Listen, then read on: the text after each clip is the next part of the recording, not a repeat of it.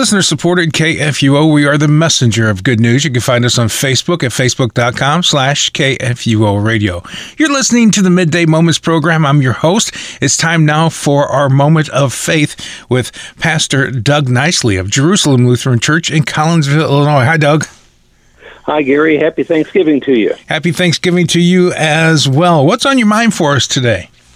Well, we're going to talk a little bit about a Thanksgiving hymn, but we'll get to that in just a little bit.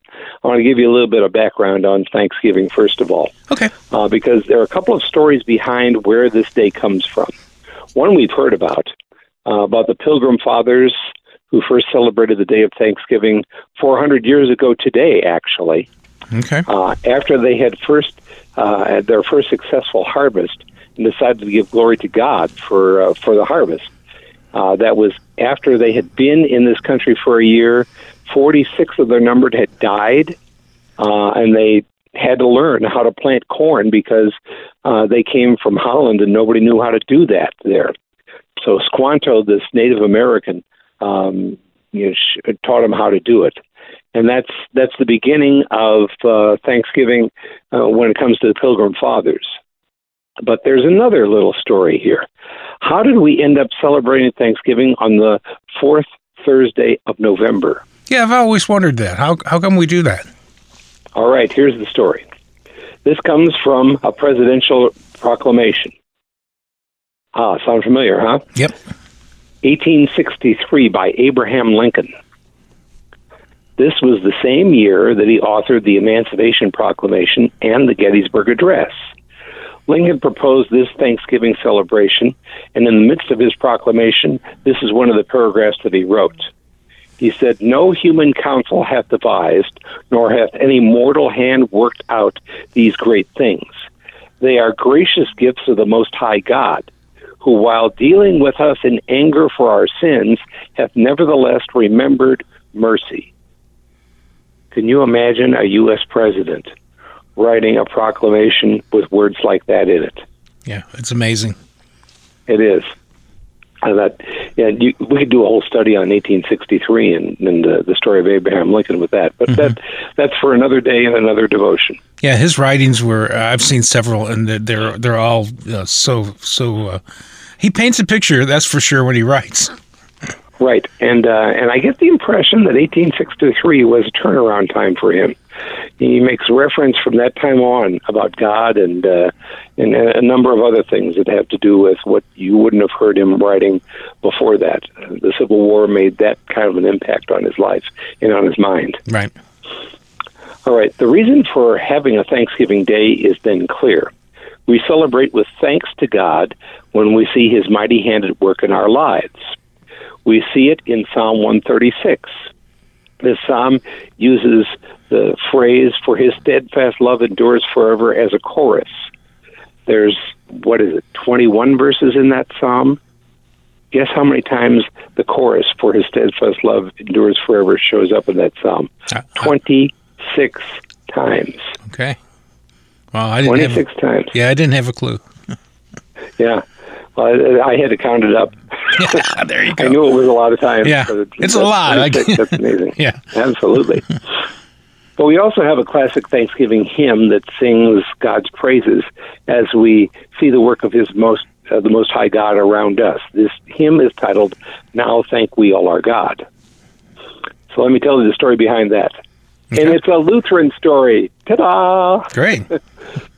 This hymn was written by a Lutheran pastor named Martin Rinkart, who lived in the 17th century, serving a church in the German town of Eilenburg. Uh, it was the most desperate of times.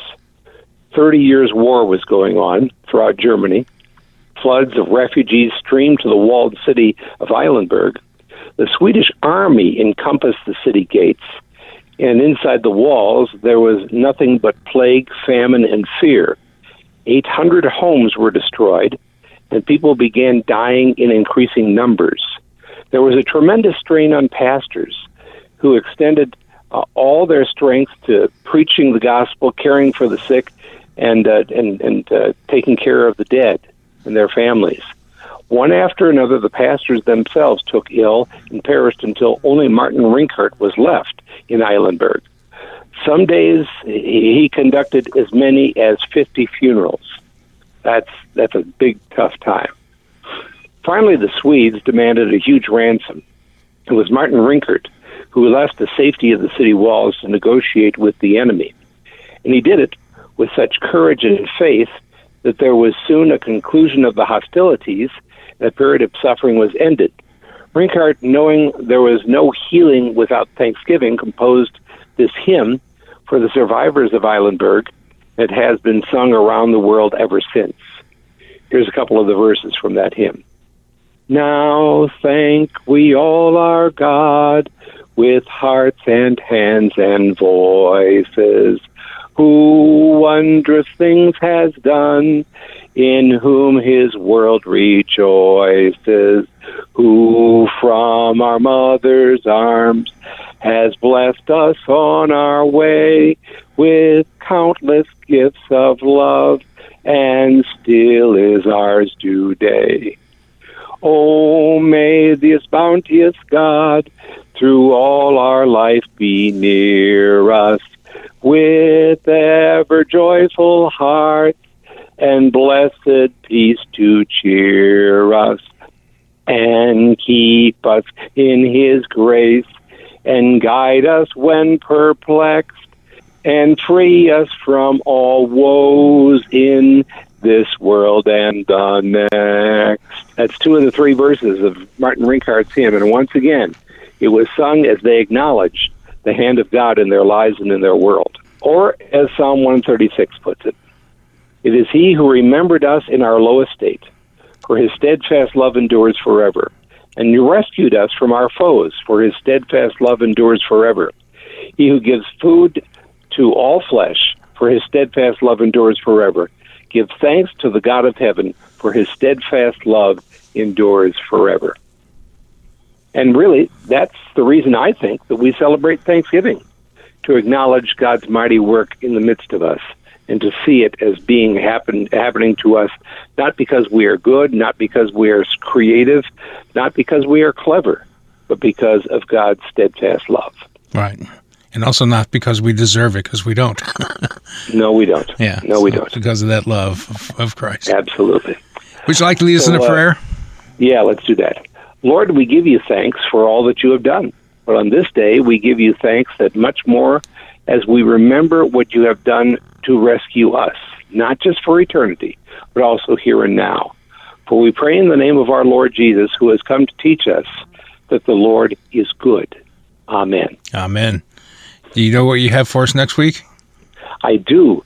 Uh, between now and uh, next Sunday, we, we pass by New Year's Eve and New Year's Day of the Christian calendar. Okay. Coming Sunday is the first Sunday in Advent, which is the first of the four Sundays that prepare us for the coming of Christmas. And so I want to take a look at one of Martin Luther's Advent hymns called Savior of the Nations Come. And we'll uh, take a look at this first week in the Christian year from that perspective. Sounds great. Sounds like a plan. All right.